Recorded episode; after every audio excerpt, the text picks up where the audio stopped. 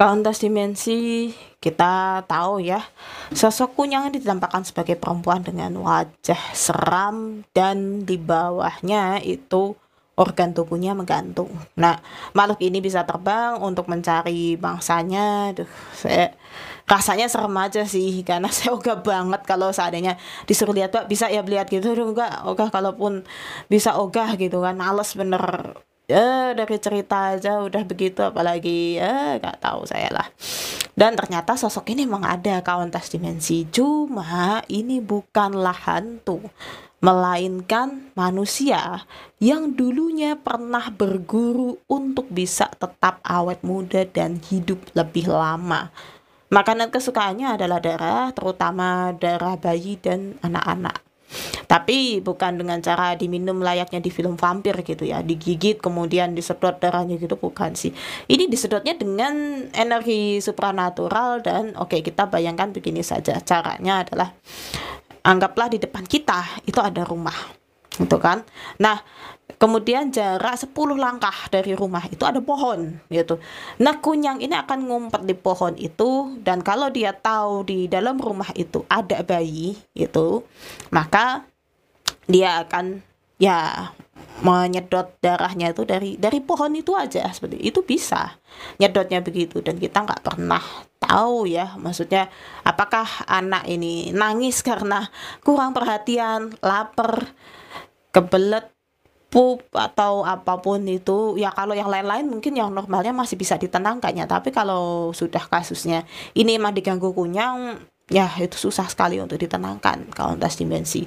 Kayak gitu. Itu salah satu pembedanya begitu ya. Dan kunyah dalam kondisi manusia biasa ya kita nggak akan pernah tahu. Bahkan saya pun bisa jadi nggak pernah tahu. Karena nampak seperti orang normal. Nggak ada bedanya dengan orang lain. Apakah terus matanya serem gitu ya? Nggak normal semua. Bahkan nggak ada yang pernah mengira kalau sebetulnya manusia ini terjebak dalam tubuhnya yang muda terus padahal usianya sebetulnya bisa jadi sudah 100 tahun. Bisa jadi sudah 150 tahun kita nggak pernah tahu. Ya namanya juga orang-orang yang sudah membuat perjanjian ya dengan iblis untuk bisa awet muda dan ya bisa lebih lama hidupnya ya itu sulit sekali ya untuk dibedakan dengan yang lain-lain gitu kan. Tapi ini akan berbeda dengan maksudnya itu ya. Duh kalau kita kenal dengan sosok mak lampir itu itu kan beda lagi itu. Dengan yang semacam itu kan susah mati gitu kan. Mau diapa-apain. Tapi kan bagaimanapun juga itu tetap ada kelemahannya.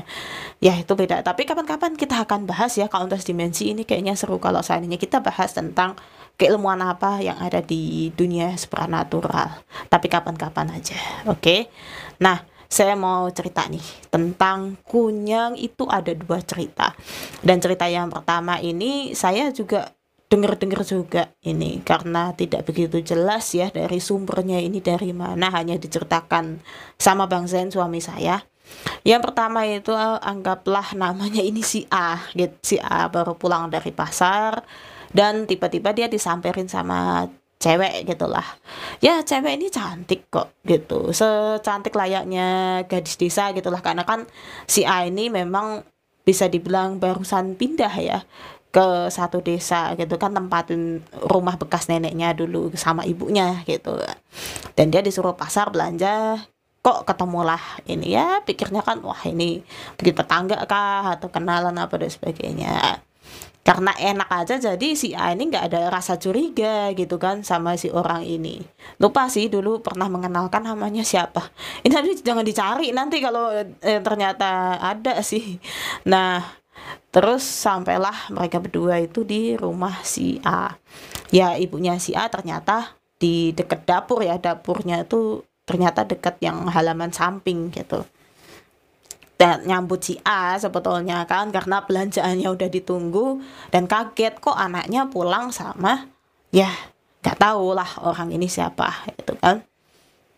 Nah si A itu sendiri kemudian menjelaskan ke ibunya bahwa ini kenalan dia waktu di jalan tadi gitu kan. Oh iya namanya siapa ya? Ngobrol bahasa bahasa biasa tapi kok anehnya si orang ini kemudian pamit pulang gitu kan. Wah kok pengen pulangnya cepet-cepet kenapa gitu. Ya kata dia biasalah ada urusan apa sebagainya.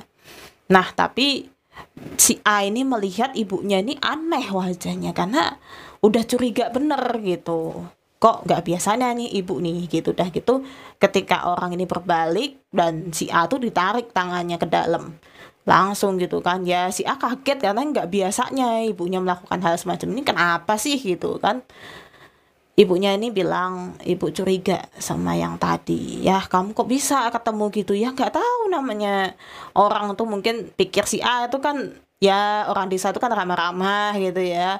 Pulang dari pasar mungkin diajakin ngobrol. Itu udah hal yang mungkin ya karena si A sendiri kan awalnya kan memang dia dari kota lahir dan besar di kota ya ibunya sendiri kemudian ngajak si A untuk melihat di sebuah album tua sih yang disimpan di dalam lemari bekas almarhumah neneknya dulu. Dan di situ dibolak-balik ya fotonya. Itu foto masih hitam putih semua. Koleksi foto dari almarhumah neneknya dan di ada di satu foto. Di situ ada foto yang bareng-bareng gitu. Tapi sama ya anggaplah itu muda-mudinya. Mungkin satu kampung gitu ya. Kemudian ada foto lagi yang menunjukkan Ibunya bilang, ini dulu almarhumah nenek kamu waktu masih muda, kisaran umur 25. Nah inilah, ini tadi kan yang kamu ajak ketemu gitu kan. Loh, iya bener gitu kan. Ya dia kaget maksudnya. Lah, tapi kok sama gitu wajahnya sama. Kunci rambutnya, bentuk wajahnya juga sama.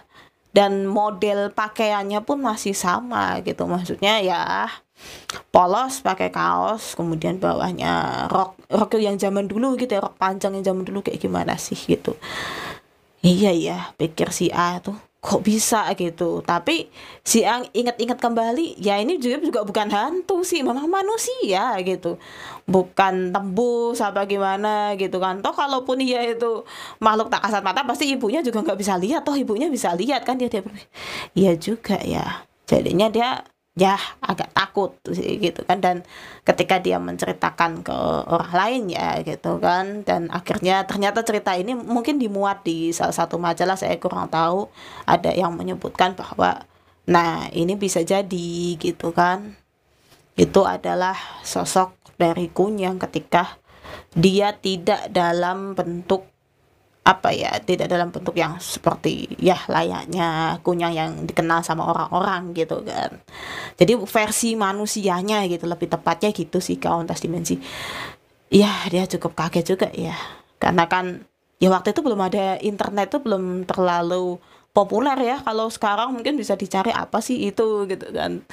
Ya, karena dulu kan belum begitu ini jadi nggak tahu. Dia taunya setelah cerita sama orang-orang dan sampai akhirnya cerita ini pun didapat sama Bang Sen itu nah lalu ya cerita yang kedua. Ini memang pengalaman dari Bang Sen sendiri nih kawan tas dimensi. Jadi waktu itu Bang Sen masih tinggal ya di satu daerah Pulau Sumatera dan dia waktu itu lagi ke pasar itu ya namanya orang lagi pasar ya jalan-jalan. Sebenarnya di sana tuh bukannya waktu dulu tuh tahun berapa sih? Saya juga kurang tahu persis tahunnya. Bukannya nggak ada mall sih kalau di Semarang kan sudah rame ya. Mallnya banyak gitu. Waktu kalau di situ ada sih cuman nggak terlalu. Malahan lebih rame pasar gitu. Karena orang cari apa pun ya di pasar itu. Nah tiba-tiba Bang Zain ini lihat ada seorang ibu tuh yang waduh gelisah gitu. Sana sini gitu kan. Ya sambil puk-puk bayi gitu ya nenangin bayinya gitu. Cuman kok bayinya ini nggak pernah diem gitu kan nangis terus. Padahal tadinya nggak gimana ke mana sampai ya nggak tahu juga si ibu ini juga kayak nggak bisa gerak ke mana-mana. Mungkin entah bapaknya lagi belanja juga di situ ya takut kalau nanti dicariin atau gimana gitu kan. Sampai dia bingung ini gerak sana gerak sini dia ya masih bayinya tuh nangis tapi nangis yang wah gimana ya? Suaranya tuh ya udah mengganggu lah. Ya meskipun tuh di pasar tuh tapi kan masih kedengeran juga gitu. Kenceng banget lah karena suara tangisan ini kan. Dan ibunya ini nggak tahu gitu apa yang bikin bayinya ini nangis nangis terus gitu kan nah akhirnya Bang Sen mendatangi si ibu ini. Ya biasa ah ini halus ya. Nah bu, kok sepertinya ada yang nggak beres ya sama bayinya gitu. nah ini si ibu ini agak gimana gitu kan? Karena ya tiba-tiba didatengin laki-laki itu kan gimana kan? Maksudnya gimana ya pak? Gitu. Si ibu ini kan nanya ada apa sama bayi saya Mbak Sen gak jawab sih pertanyaan. Tadi langsung matanya Mbak Sen tuh nyari sekitar gitu kan. Dan sekitar itu ada nggak yang ya mencurigakan apa kemudian diraba di atas kepala gitu diraba. Kaget dia langsung diangkat tangannya gitu sambil mengucap istighfar astagfirullah. Kaget itu karena dia nih kerasa di atas kepala bayi ini. Kayak ada energi setrum gitu. Makanya langsung diangkat ya. Namanya refleks ya orang setrum kan kaget kan ngangkat gitu ya. Itu kan. Nah kok ada hal yang semacam ini makin mencurigakan kan gitu kan. Nah akhirnya Bang Sen ini lihat lagi sekitar pasar itu kan muterin itulah di di titik di mana ibu dan bayi berada diputarlah di situ. Akhirnya ngeliat gitu di mana di situ di dekat pasar tuh ada satu pohon gitu kan. Ya ada pedagangnya juga sih dekat situ cuman di balik pohon ini itu ada cewek pakai hoodie pakai hoodie tahu ya pakai tudung gitu jaket yang ada tudungnya itu. Dan itu kok kayak ngintip gitu. Kayak posisi ngintip dari balik pohon gitu kan. Uh, kalau dari wajahnya ya selayaknya cewek gitu ya masih muda. Itu kan kayak gimana gitu. Dan kok yang agak aneh tuh matanya tuh langsung jadi merah tajam gitu. Dan arahnya tuh arah ke awalnya dikira Bang Sen ke arah dia. Tapi ini arahnya ke arah bayi ini gitu kan. Nah terus Bang saya langsung bilang sama si ibu bayi ini, Bu, Bu, ada kain gak atau ada ini ini yang bisa buat nutup kepala bayinya gitu kan gitu. Aduh, gak ada pak. Adanya kain ini ya ini saya gendongan kan ada kain kain gendongan gitu ya. Adanya kain ini saya nggak bawa itu yang apa yang selimut itu yang ada tudungnya itu buat bayi itu kan si ibu itu bilang gitu langsung sama bensin minta sama ibunya udah di, ditutupin gitu. Ya kan bisa ya sisa kain gendongan tuh kan tutupin dikit gitu ya tutupin dikit ke kepala bayinya itu. Alhamdulillah sih bayi ini langsung berhenti nangis gitu. Nah ibu itu langsung terima kasih banget gitu. Tapi si bayi ini ekspresinya ya kasihan juga ya. Kayak karena capek ya nangis. Kata ya dia kan rasa sakit sebetulnya disedot darahnya begitu kan. Dia kayak sengguk sengguk sengguk sengguk gitu kan. Bayi ini tapi berterima kasih banget ternyata anaknya bisa berhenti.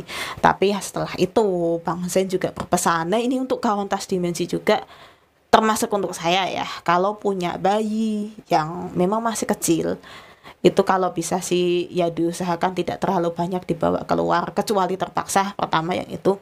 Kalaupun dibawa keluar gitu kan saya kan kita pengen jalan-jalan ya sama ibunya juga pakailah yang tutup uh, apa selimut bayi tapi yang ada tudungnya. Ataupun kalaupun ada ya gendongan bayi tapi kan dia ada yang kayak sisa kainnya itu masih bisa ditarik gitu ya untuk nutup aja nutup pala ubun-ubun terutamanya nutup yang bagian ubun-ubun gitu aja.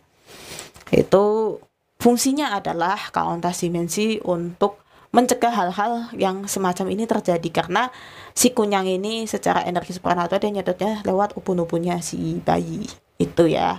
Jadi karena dengan cara ditutup begitu otomatis ya nggak akan ini juga sih menghindarilah minimalnya begitu.